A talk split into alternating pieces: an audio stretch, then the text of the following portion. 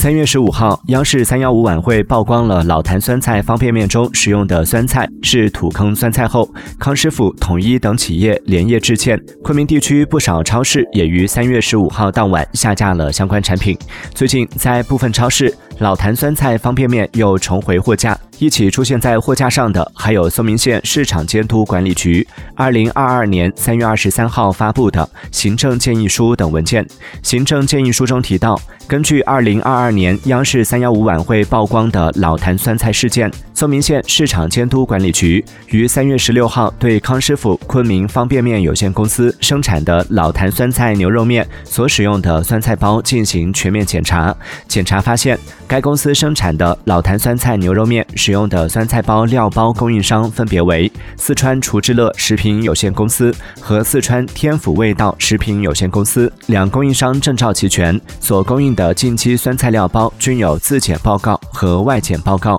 未发现央视三幺五晚会曝光涉事企业的产品。在经历了土坑酸菜事件后，你还会选择老坛酸菜牛肉面吗？